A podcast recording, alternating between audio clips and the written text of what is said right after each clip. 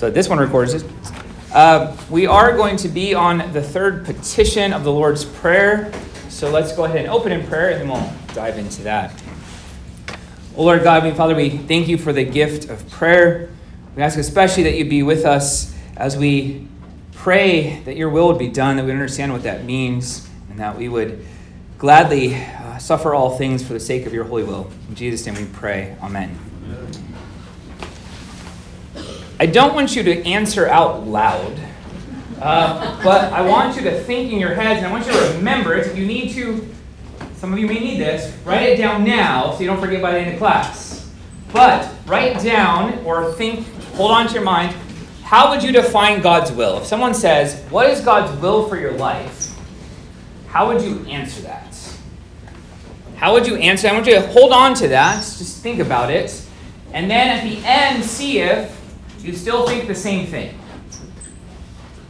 I think a lot of times we, we overthink the issue of God's will for our lives when, biblically speaking, it's really very straightforward. I think Lord willing will see that this morning. So we have on your handout there the third petition Thy will, thy will be done on earth as it is in heaven. What does this mean? The good and gracious will of God is done even without our prayer, but we pray in this petition that it may be done among us also. How is God's will done? God's will is done when He breaks and hinders every evil plan and purpose of the devil, the world, and our sinful nature, which do not want us to hallow God's name or let His kingdom come. And when He strengthens and keeps us firm in His word and faith until we die, this is His good and gracious will. I want to first point out the connection to the first two petitions of the Lord's Prayer. On both, on all of these first three, Luther repeats this refrain, right? So um, God's name will be hallowed. It's already hallowed in itself. You can't make God's name holier than already is.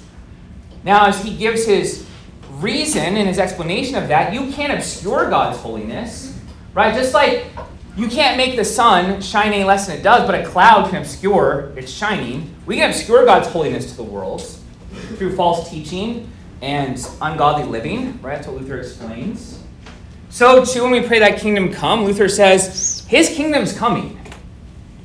Whether you pray for it or not, His kingdom's coming. But we pray that it would what? Come among us. That it would come to us. That we would believe. That our friends and family would believe that our neighbors would believe. That's what we're praying for.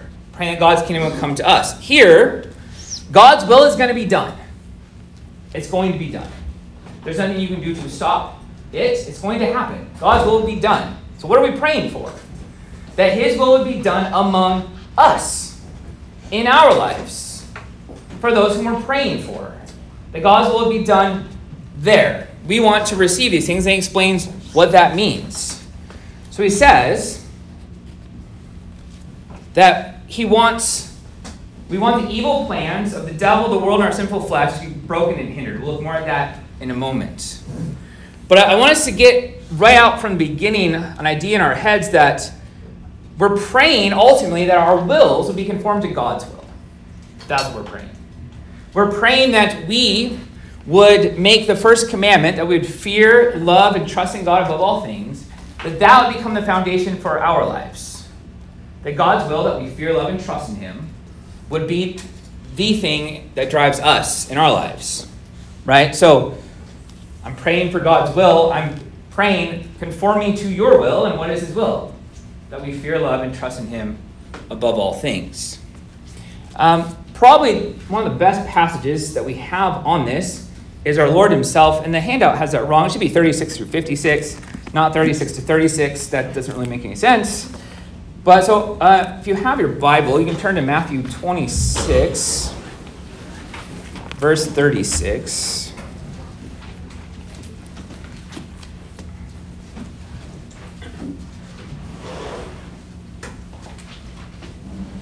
I'm not going to look at this in full detail, but I want to point out some important parts of it that relate to what we're going to dive into here in a moment. Then Jesus went with them to a place called Gethsemane, and he said to his disciples, Sit here while I go over there and pray.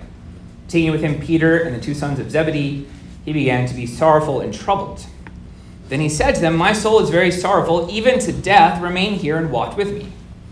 And going a little farther, he fell on his face and prayed, saying, My Father, if it be possible, let this cup pass from me.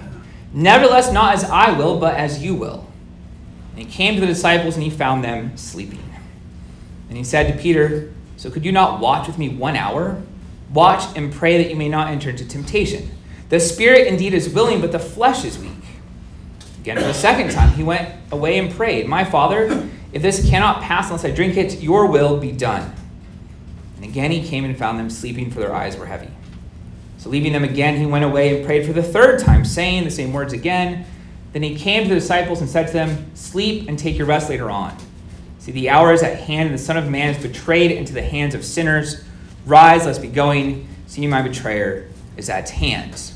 And then it goes on, um, the rest of that section deals with Jesus actually being arrested and him telling them, if God, if I wanted to, I could call for angels and they'd get me out of this. Like, this is happening according to, to God's will.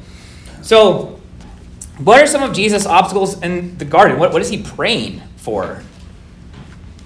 What does he want to not have to do? Okay, and even more specifically, what is the cup? What is the cup he's talking about?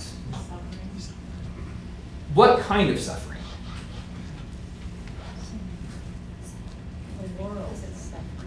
Huh? Physical suffering?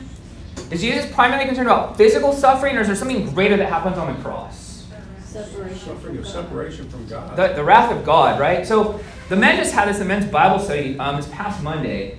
Long chapter in Jeremiah that deals a lot with the nations drinking down the cup of God's wrath. It's a theme throughout the Old Testament.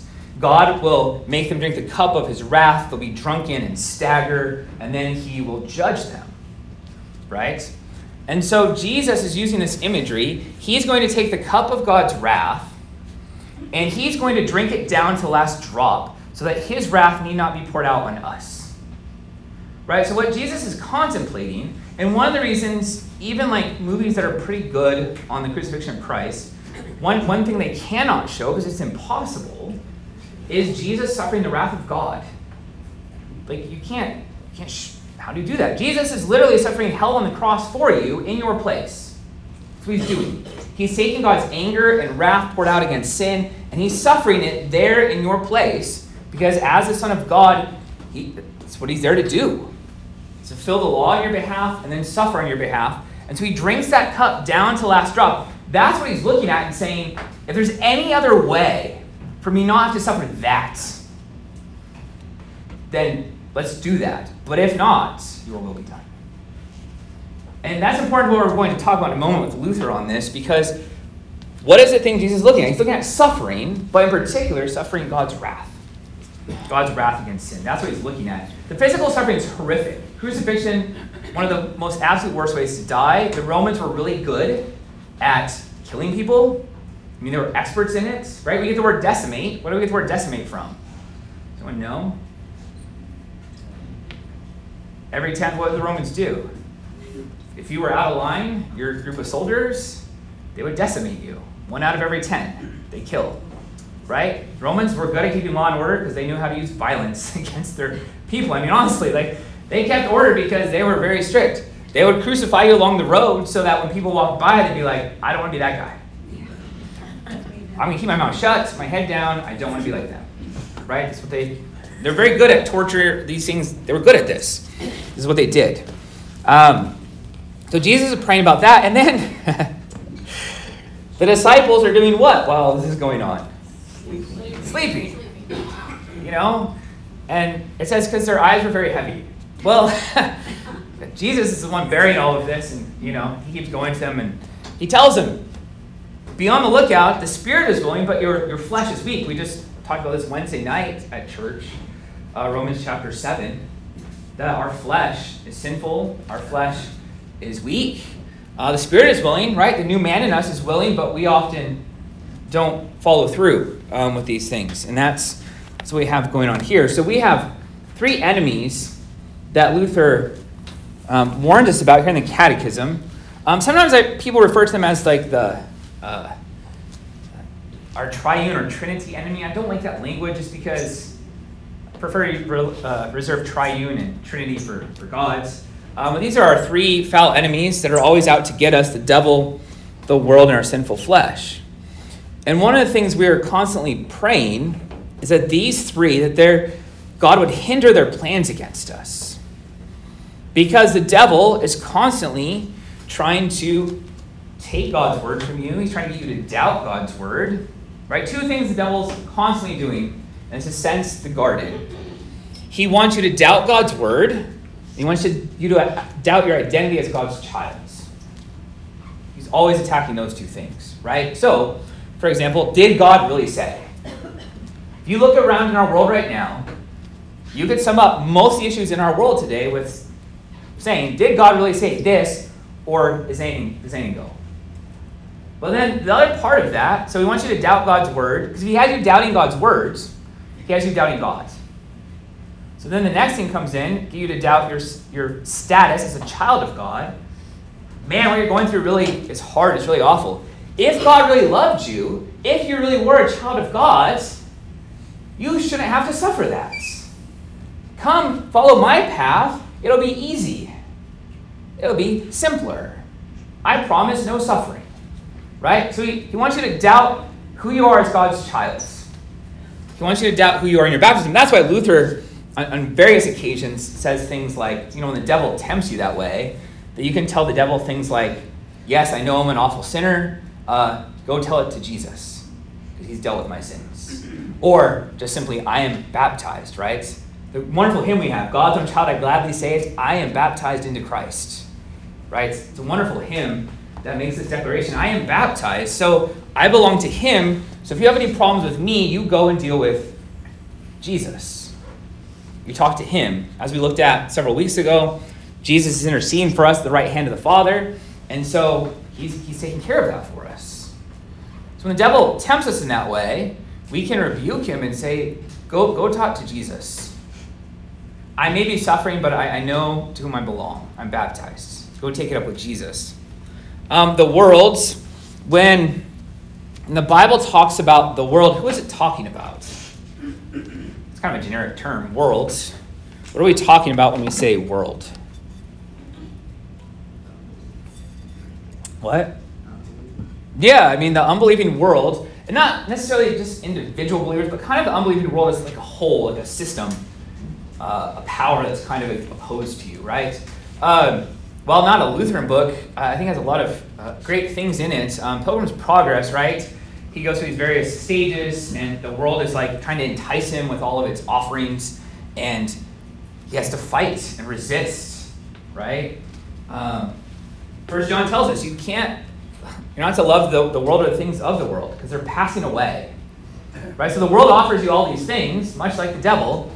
Look, I've got all of this. This is way better than what you're going through right now Come join us. Power, money, fame, whatever. Um, come and follow us, and you'll have all of these things.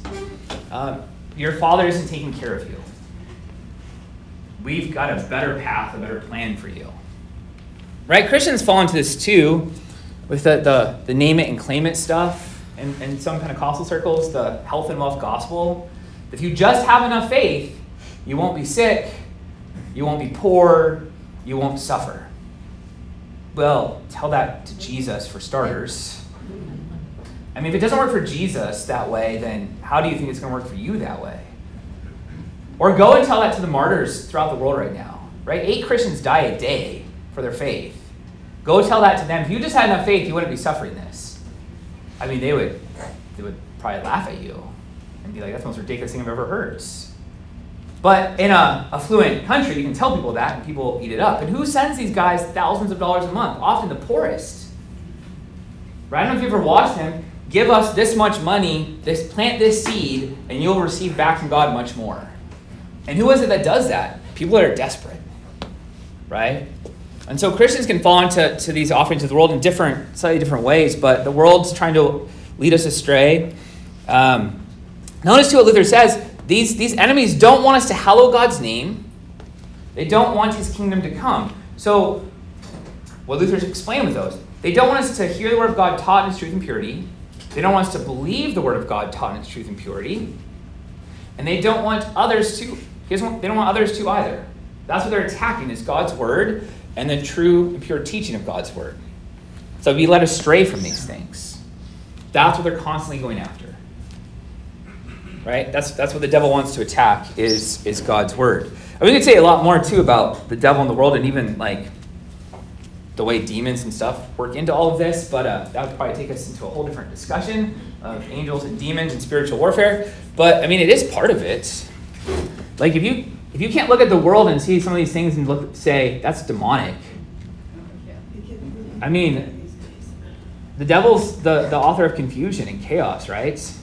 Um, I mean, you look at things like abortion in our country, 70 million plus babies. Who hates children? It's the devil. But the church father said it's because of the incarnation of Christ that the devil hates babies so much. Uh, because he became a baby for us and our salvation. Um, or if you look at, I mean, think about uh, the various drug use throughout, it's just rampant in our culture right now. Who, who desires self destructive activity? It's the devil. And it doesn't mean we can blame it on the devil and be like, well, they're not responsible for any of this. But, I mean, we have to, I think, be realistic and say, it's not like, and if you talk to missionaries, Lutheran missionaries in other countries, um, for example, the Lutheran Church in Madagascar, they do exorcisms every day. They have little booths set up where they're doing exorcisms every single day, right?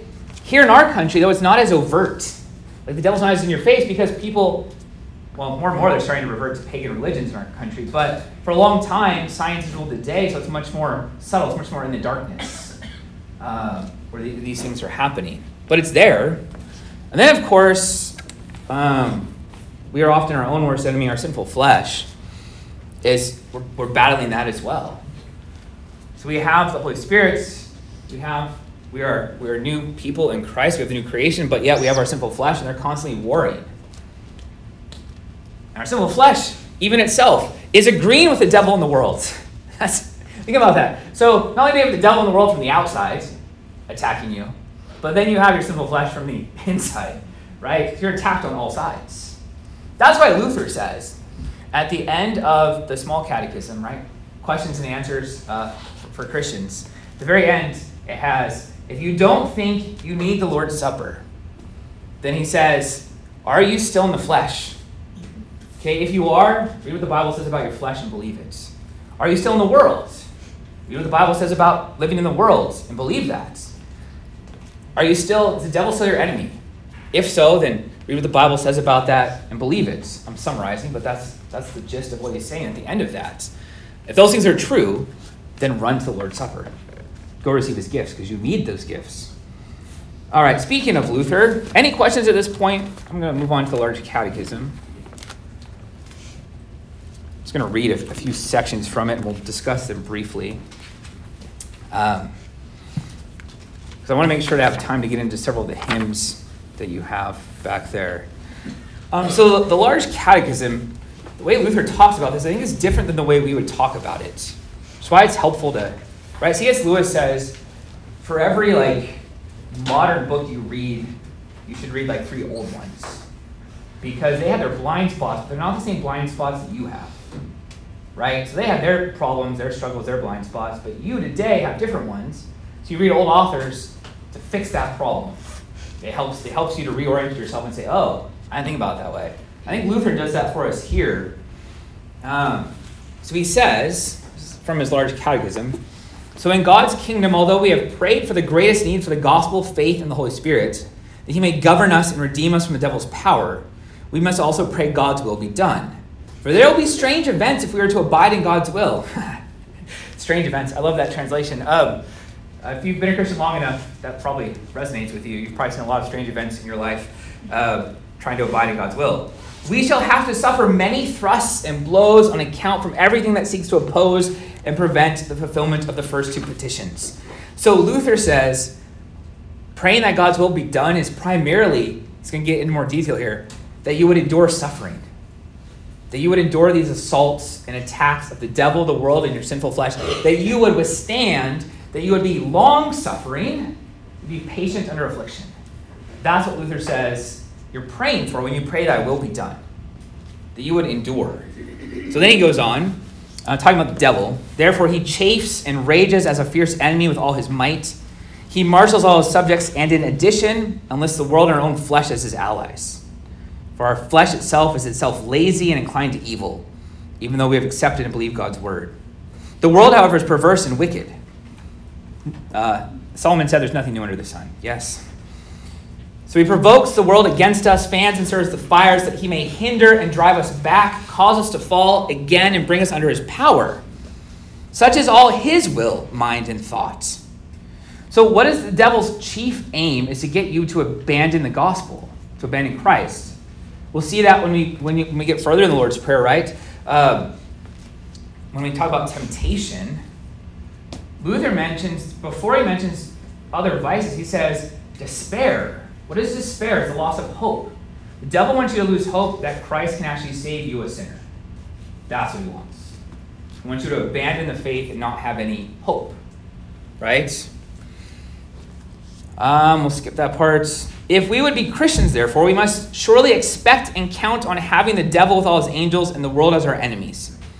They will bring every possible misfortune and grief upon us. For where God's word is preached, accepted, or believed, and produces fruit, there the Holy Cross cannot be missing.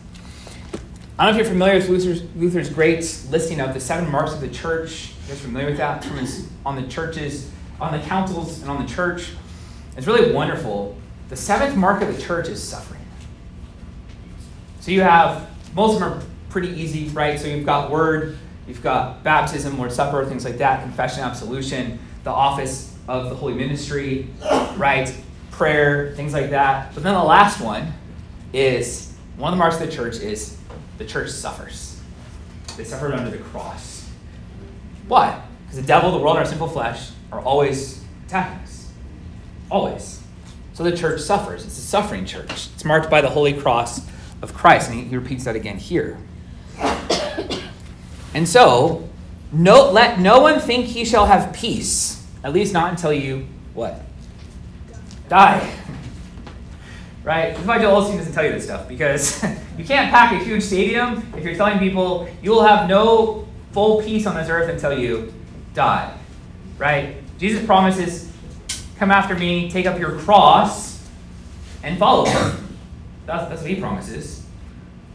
He must risk whatever he has upon earth possessions, honor, house, and estate, wife and children, body and life, which is a line right out of what great hymn? mighty fortress, right? Now this hurts our flesh in the old Adam. The test is to be steadfast and to suffer with patience. The reference is James 5, 7 through 8 there. And whatever way we are assaulted, and to let go whatever is taken from us. So there is just as great a need as in all the other petitions that we pray without ceasing. Dear Father, your will be done, not the devil's will or our enemies or anything that would persecute and suppress your holy word or hinder your kingdom. Grant that we may bear with patience and overcome whatever is to be endured because of your word and kingdom, so that our poor flesh may not yield or fall away because of weakness or sluggishness. Then he says, such a prayer is our sure defense and protection now. Elsewhere, Luther will say on, on the fourth petition that if it wasn't for the prayers of God's people, that there'd be no peace of any kind on the earth. That everything would just it would just be terrible. Everything would just fall apart. If it wasn't for God's people praying um, and keeping these things at bay. The devil's will and purpose and all our enemies shall and must fail and come to nothing, no matter how proud, secure, and powerful they know themselves to be. For if their will were not broken and hindered, God's kingdom could not remain on earth, nor his name be hallowed. Right? So Luther says, when you pray this, you need to know that you're praying it and you're preparing yourself, right? I'm going to suffer. But God's will is that I endure. God's will is that I endure to the end and, and be saved, right? What's the last thing he says there? When he strengthens and keeps us firm in his word and faith until we do what? Die. That's what we're praying, that we would stay in the faith until we die. One of my professors said we should count church growth not so much by baptisms, but by Christian funerals, Christian burials.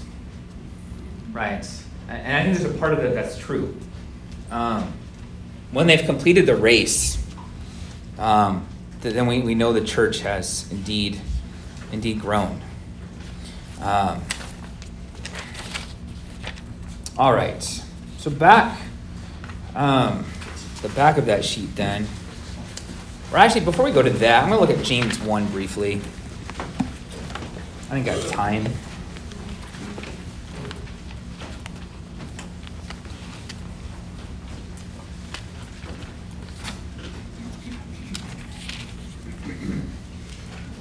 I just did a quite a long Bible study in the book of James uh, before coming out here.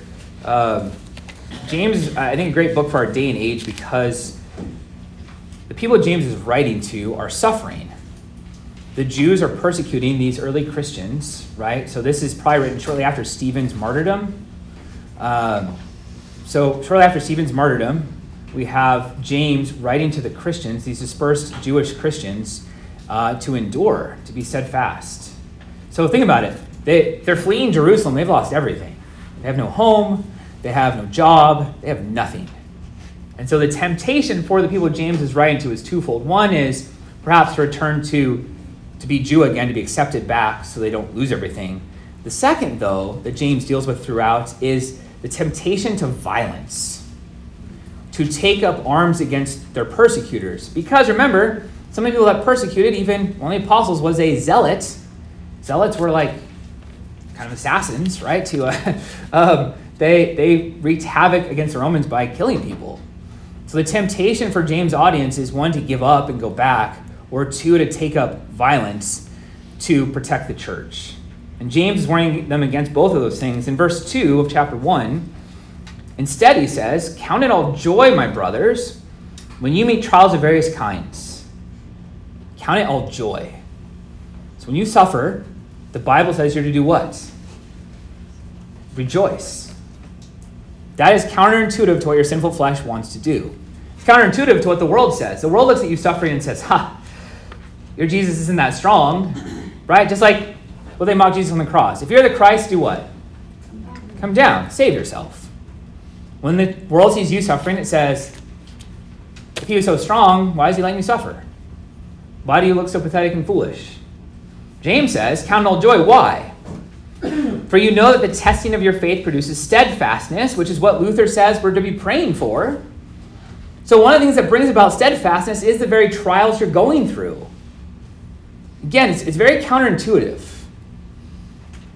So, Luther, along with the Bible, is telling us that this suffering is actually what helps produce a steadfastness in you. How do you learn to be steadfast to be patient in affliction, you have to go through affliction. This is why Gerhard, um, who, I, who I dearly love, but I don't love this saying of his. He says, Those whom God loves most, he afflicts the most. And I've prayed many times, don't love me so much. Maybe love me a little bit less this week. Um,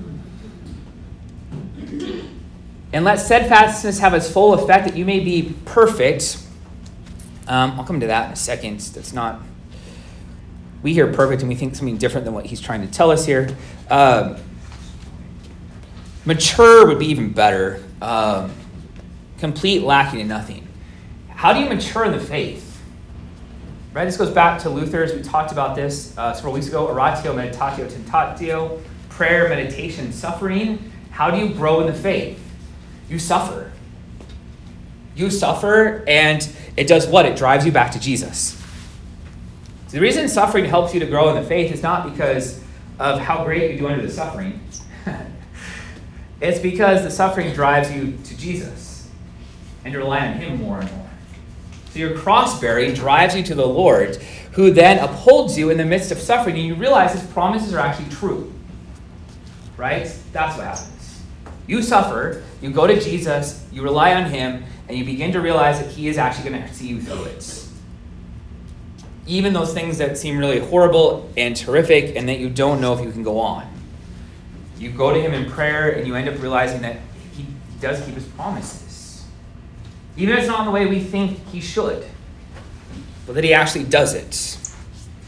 That's why He says in the next verse, verse 5, if any of you lacks wisdom, let him ask God who gives generously well, what wisdom here is he talking about? He's talking about when you're suffering, how to deal with it. This isn't just like a generic wisdom, like just make me wise. But this is specifically in the context Lord, help me to see my suffering rightly. Help me to understand it rightly.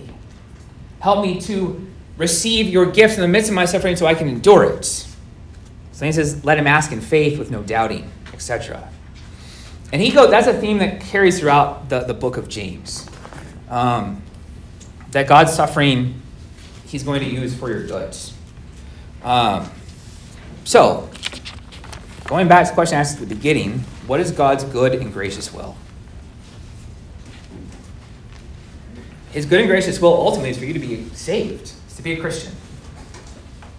We'll look more about this in like in our, our, our day-to-day lives in, in a moment, but um, that he would break and hinder every evil plan, that he would restrain our enemies. Right? Our enemies want to take these things from us. We're praying that God would, would protect us.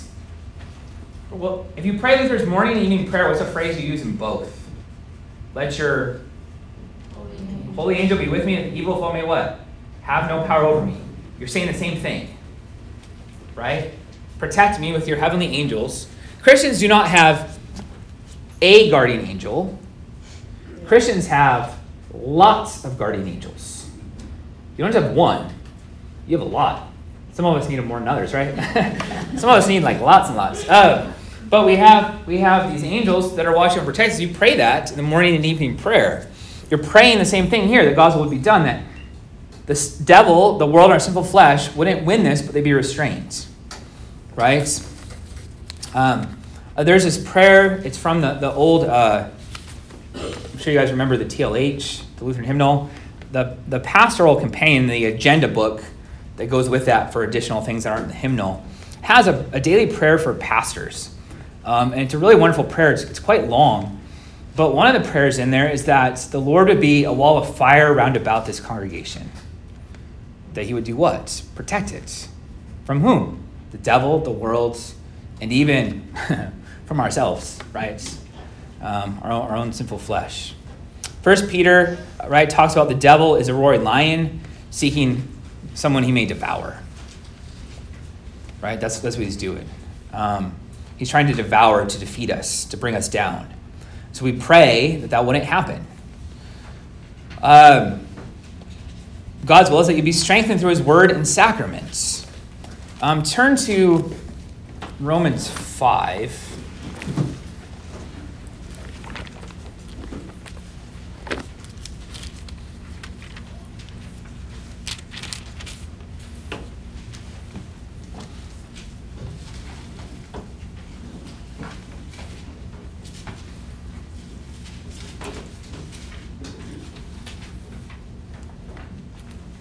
The Lord does everything for you, even the testings of your faith, which includes suffering, to strengthen your faith that you might grow in the faith. The devil, on the flip side, does everything against you to do what? Destroy your faith. Temptation is to destroy. That's why it says the Lord tempts no one. Because the Lord doesn't do anything that would destroy your faith. His goal is always to strengthen you in the faith. So whatever he brings your way, whatever he does, the goal is to strengthen your faith. And that primarily, of course, happens through word and sacraments. And when we're suffering, we're driven to word and sacraments. In Romans 5, Paul puts it this way Therefore, since we have been justified by faith, we have peace with God through our Lord Jesus Christ. Through him, we have also obtained access by faith into this grace in which we stand, and we rejoice in hope of the glory of God. Well, how do you get all that? It's through his word, through his sacraments. That's how you have all of that. Not only that, but we rejoice in our sufferings, knowing that suffering produces endurance steadfastness. And endurance produces character, and character produces hope. And hope does not put us to shame because God's love has been poured into our hearts through the Holy Spirit who has been given to us. So, as God strengthens you with His word and sacraments, so He makes you a Christian, and then you suffer, God continues to use His word and sacraments to keep you in the faith. So you can bear up and endure these things and continue to receive God's good gifts for you. So, God's will is that you would be saved, stay in his grace, live according to his will, resist the devil, the world, and your sinful nature. That indeed is the purpose of all of Scripture. All of Scripture has been written with that goal that you would be in God's will. So, some misunderstandings of God's will. Um, I was given a book when I was um, in high school by some well meaning relatives But this book said things like, when you get up in the morning, you should pray about like what shirts and socks you're going to wear. Whatever Spirit directs you to wear, you should wear that that day. When you go to the grocery store, you should pray about what parking spot you should park in, etc. By the end of the book, you're like, if I did this, I would go insane. Like, how could you live this way? Well, see, the problem is a lot of Christians want freedom where they don't have it, which is when we're dead in trespasses and sin, we don't have freedom. And a lot of Christians think that's when they do have freedom. But we don't. We're bound, right? We're slaves of sin until Jesus frees us. It's Jesus through his word and sacrament that sets us free. Well, when we're set free, we have a great deal of freedom as a Christian to make decisions every day. Right? To live within God's will as a Christian is to live within the, fence of the Ten Commandments. Right? If you're in that fence playing, you have a lot of freedom. The example I always use for my, my catechism classes is uh, right, if your parents tell you to, stay in this yard, uh, you can play and have, you have this massive yard to play in, but outside of this fence are lions and tigers and bears, oh my, right? So you're going to, it's, there's death and danger outside of the fence. Um, a wise child is going to be like, well, I'm going to stay in the fence because I don't, I don't get devoured. I don't want to go outside. Well, that's, that is how it is for us Christians. We have God's will, the Ten Commandments. It's as a boundary for us. Within that boundary, you have tons of freedom about what you wear and what car you drive and what job you take and who you marry. Right? Whenever people start talking about soulmates, I tell them your soulmate is whoever's on your marriage certificate with you. That's your soulmate. That's the biblical answer. Like this idea that you know movies want to push. And right, every movie, like someone breaks up, they leave a spouse or somebody to find their soulmates. That happens like every day in our country. Um, your soulmate's who's on your marriage certificate. So that um, whoever you married, that's your soulmate. Unless, right, something, unless you, then you have biblical grounds to to end that, then that's no longer the case. But until then, um, that's that's your soulmates. Saying you found your soulmate is not biblical grounds for for leaving the person on your marriage certificate. Um, so you have a great deal of freedom there. In fact, um, I put two Latin phrases there for you. Uh, who knows where Deus Vult is from? It's a common battle cry during the, someone know? Deus Vult, God wills it. That was the Crusades. That was, that was their battle. God wills it. This is what we're supposed to be doing. Right? There are some things, um, I don't want to get into the Crusades themselves, but there are some things where we know this is what God wills, this is what I have to do. It's what I must do. On the other hand, uh, James 4.15, Deo Volente, um, people used to sign their letters that. Some of you still do it, but you just put, if God wills it, right? Or you, you pray and you say, Lord, if it be your will, right? Just like Jesus did. If it be your will, let this and this happen. Um, because sometimes we pray for things, we don't know exactly what's best. We don't know exactly, there's some range of options. So we pray for wisdom and we pray that God will work these things out for us. Um, sometimes we know this is, okay, this is what God wills, this is what I must do, this is what Scripture tells me. There's a lot of areas where we have a great deal of wisdom and freedom and we leave it in God's hands and say, well, I don't know what's best here, but I'm going to do my best. And um, if it be your will, you're going to, to bless us and it'll work out. And if not, then he'll close that door and, right? Because in James' context, um, we often apply it to business matters because James says, uh, don't say I'm going to do this and this. Say if the Lord wills, I'm going to do this and this. Now, I think in the context, he's talking to the persecutors and rebuking their arrogance. But it does apply to all areas of our life, whether we're persecutors or not. Um, so, as we live our Christian lives, we, we have boundaries, but we have freedom within those boundaries. And if you're living within those boundaries, you're in God's will. You don't have to stress every day, am I in God's will or not? Uh, well, if you're sinning, no. That's easy, right? There you go. If you're sinning, no, you're not. If you're not sinning with whatever thing you're doing, um, then you're in God's will. And you can, there's a great deal of freedom and joy in that and peace. You don't have to stress over every little decision that it's going to like radically change your life and ruin your life if you go this direction or that direction. As if God doesn't already have all those things under control. Like, you think you're going to, to screw up God's plan by using uh, like the Christian freedom he gave you within those bounds? No. You can screw it up by rebelling and sinning against him, right? You can bring all kinds of suffering that's not not that you shouldn't have to go through through sin. We've all done that.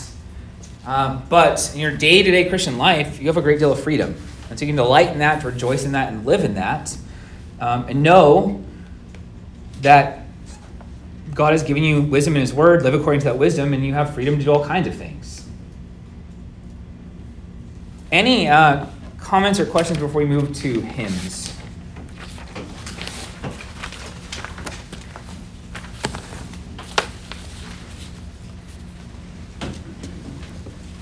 Yes. Concerning the effect that the devil has on any given individual life, how sh- what's a good way to think about that? The the fact that being there's only one of him and there's, you know, six, seven million people on earth. Yeah. Uh, so when we talk about the devil, that's kind of shorthand in Luther in the Bible for us as Christians of the devil and his demons. Um, I would say in his minions, but because of the kids' movie, we can't really. It's not a, not a helpful imagery anymore. Uh, you think of little yellow people. Um, but the devil and his henchmen, there we go. Um, so that's kind of shorthand for that. So are there lots of demons uh, that we. Yes. Um, now, but again, they're limited. They, they, they're not. So the devil. Some Christians have a view of like the devil's like on equal footing with our Lord's, and that's not the case, right? He is the devil is. Um, he's like a vicious dog on a leash, right? So you have this vicious dog on a leash, and let's it's a strong enough leash, okay? Um, and so where can that dog go? Only as far as his leash goes, right? And that's the devil. He can only go as far as the Lord permits him. We have wonderful comforting stuff on this in our uh, confessions in the Formula of Concord, Article 11 on election, where it talks about this that the Lord puts limits to the evil in the world. That if it wasn't for those limits, it'd be even worse than it was.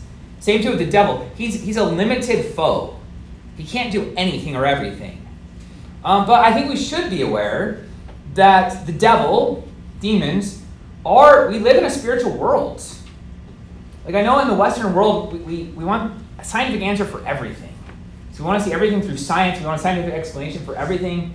The Bible gives us a very spiritual world where, remember when, um, one of my favorite examples of this, right, is Elisha. Uh, they come to arrest him, and uh, he has, he doesn't want to get off the couch, so he has his servant answer the door, and he says, uh, this army's out here to, to take you. And he says, let me show you something. And he comes out and he says, Open his eyes, Lord. And what's around the army? Remember? Yeah, fiery chariots are all around him. And then Elijah prays again, and the army's blinded, and he, he takes them takes them away back to their village. it's a hilarious story, right? Um, so this huge army comes for him, and he doesn't even move. He's just like, whatever. Like, they, they can't touch me. Um, and so, but that's a good example, though, because could the servant see those angels? Can you see the angels? We, we pray with angels and archangels and the whole company of heaven. They're in the divine service with us. Can you see them? Do you believe they're there? Okay, so that's happening all the time, all around us. We're just oblivious to it 99% of the time. And I think that's true for the devil too, for the demons. Like they're there, we're just obvious, often oblivious to it. Um, but we need to be on our guard um, for their attacks. Uh, you know, it's not. We don't we don't want to fall into the opposite ditch though either of like everything that happens like the light bulb doesn't turn on we blame the devil whatever you know what I mean like we don't want to fall into like the opposite error but we're often tempted as Westerners to not see spiritual reality around us at all. We just think it's not happening because we can't see it, we can't test it, we can't verify it, um, and so we kind of pretend it doesn't happen. But it's there. Um, it's all over the Bible. It's it's all over, you know, um, the church fathers and our Lutheran fathers talk about these things. Um, even Luther, so 500 years ago, Luther writes on this topic of demon possession. He says, for to pastors, be sure that it's not some kind of medical or psychological condition where you're going to look like an idiot. I'm paraphrasing, but with Luther, that's really actually pretty close to what he says. You're going to look really dumb if you go in and you say they're demon possessed, and really it's a medical condition. Now you look like a fool.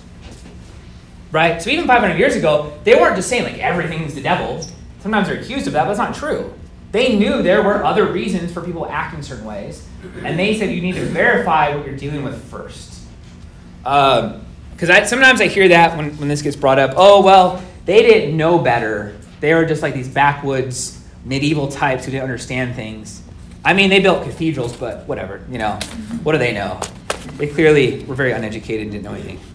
Um, so I, hopefully that helps a little bit. It's, it's hard to. How many do we encounter like every day? Who knows? I mean, uh, thankfully we're not aware of that. Probably be kind of terrifying, honestly. if we could see what was going on.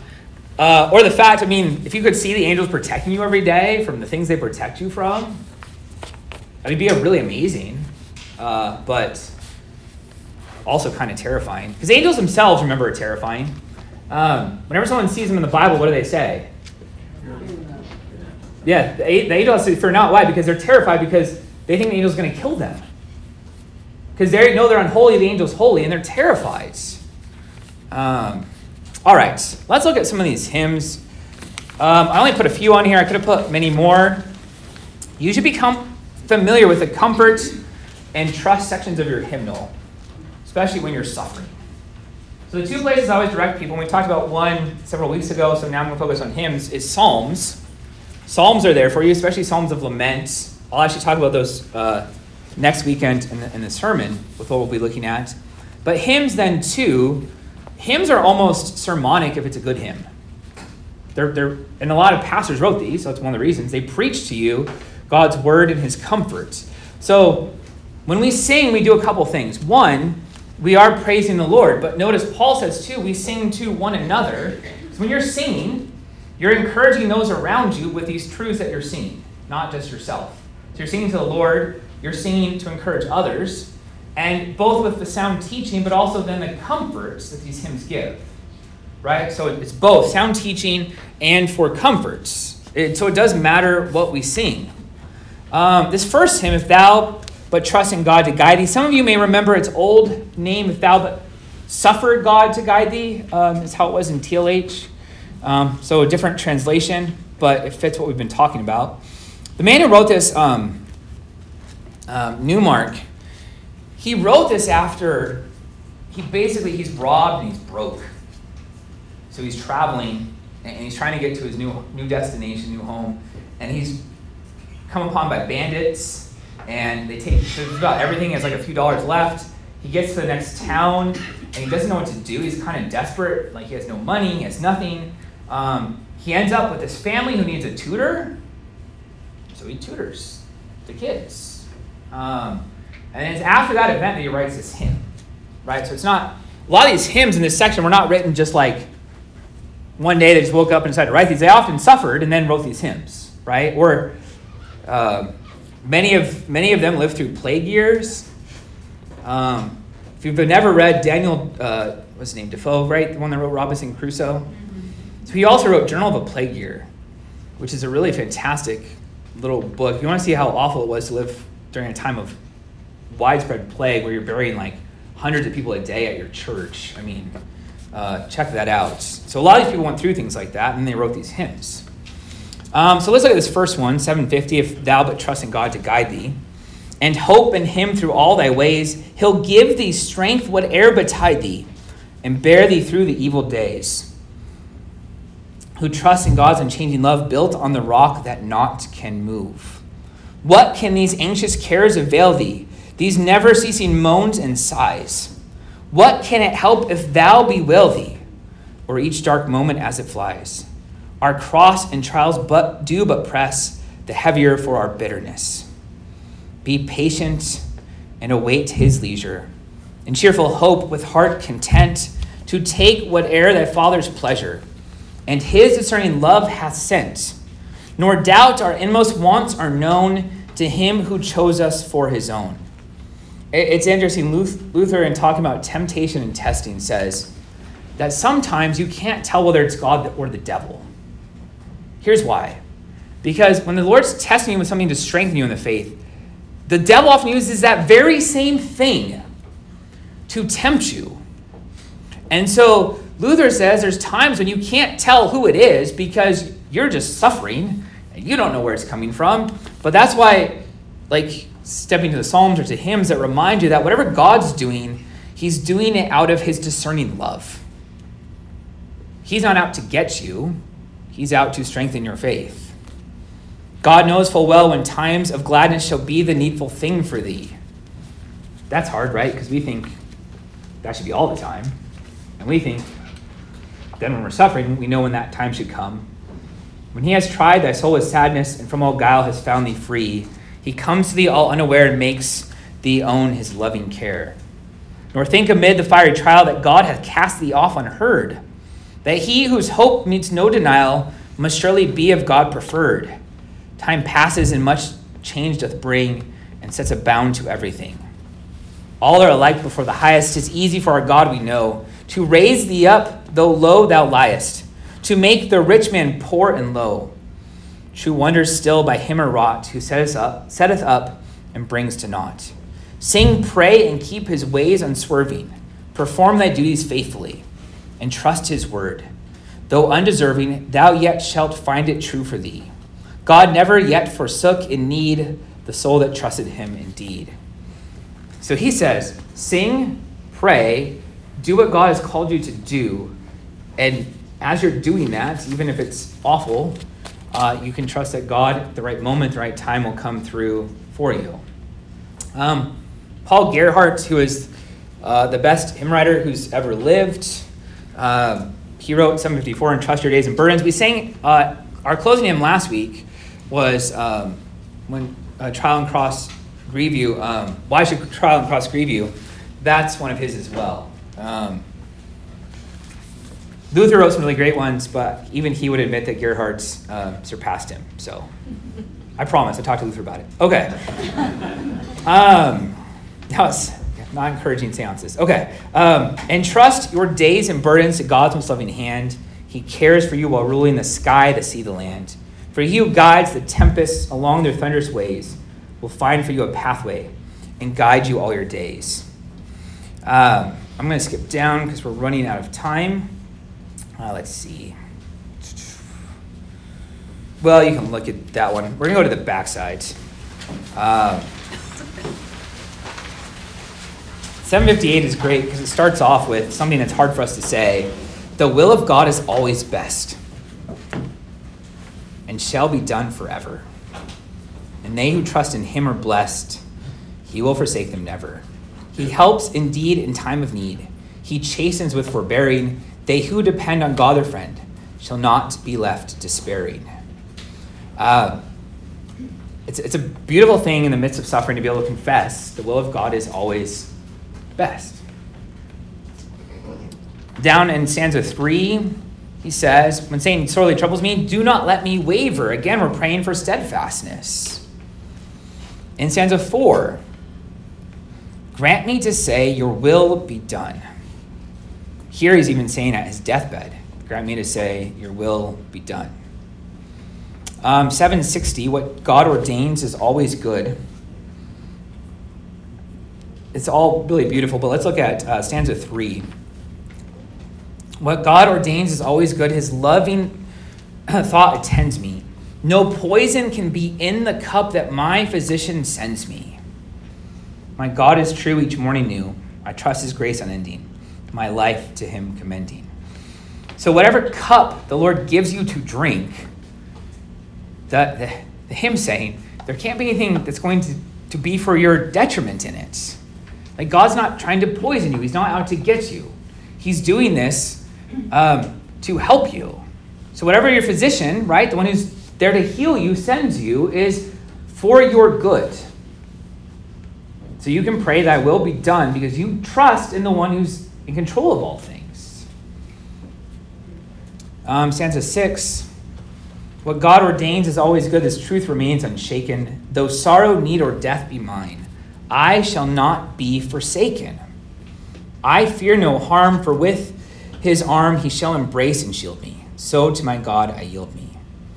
When we trust that the God who is in control is doing all these things for your good, out of his love for you, then you can bear up more easily, not completely easily, ever, but more easily, can bear up under suffering when you know that God is doing it for your good, out of his love for you, out of his care for you. And that changes the way we view what we're going through. Then we can really count it all joy. Um, any thoughts, comments before we close in prayer? God also uses suffering as a witness to bring others to faith. To point to faith. Oh, absolutely. Suffering isn't just about you. Oh, absolutely, yeah. It's also about the witnessing that your faith brings through your suffering, and He uses that. Oh, And I think absolutely. Also, too, He uses that suffering to help, to help in your faith, to help those that don't actually understand it. It would be hard for me to understand a man that may be suffering the loss of a wife or something else because I've not experienced it. Yeah. It's very difficult for me, him looking at me saying, well, you don't understand what I'm going through, where another man in faith that's gone through something like that can share faith because he has also gone through that. Yeah, in fact, so um, one of my favorite passages on this is 2 Corinthians chapter 1, where Paul uses the words comfort and affliction like 20 times. Um, one of the things he says at the end of that is that um, you comfort others with the comfort you've been comforted with. So after you go through affliction, um, what are you comforted with? The gospel. So that when others are suffering, how do you comfort them with the gospel? So your own suffering can be a witness to others because they see how you're enduring suffering, right? It's, always been the case throughout church history, even during persecution. People are like, wow, they, they're suffering and yet they're still singing. What's going on here? Um, or even um, as you suffer a particular thing and then they suffer, then you can say, the thing that brought me through my suffering was the gospel. Even if it's not an identical suffering, even if we can't fully understand, we can't say, I know what you're going through. Which, by the way, is usually just bad to say to anyone suffering. Like, even if you've been through something similar. Um, the best thing Job's friends ever did was when they showed up and just sat there quiet, right? The moment they opened their mouths, they wrecked it all. When they just sat there quietly, they were being good friends, right? They sat there with him in his suffering for a moment, for seven days, and that was good. Um, so, yeah, when, then we turn to them and say, I suffered great affliction too, and the comfort I received was through, through Christ and his word and his holy sacraments, and I want you to have that comfort too, right? So, both as a witness and then also as a way to comfort the afflicted. Absolutely. Yes, good point. Anything else? God promises us to, because he's the Lord of peace in Second Thessalonians three sixteen. Now may the Lord of peace himself give you peace at all times and in every way. The Lord be with you. Amen. Any other thoughts, comments? Riots, letters to the editor. All right, let us pray. O Lord God and Father, we ask that you would help us to endure the assaults of the devil of the world and even our own sinful flesh, that we would be patient under suffering, that we would look to you, cling to you, and hold on to you, knowing that you bring us all that we need at the right time, in the right way, at the right moments. May we trust in you for these things. May we continue to pray, Thy will be done. In your Son's name we pray. Amen.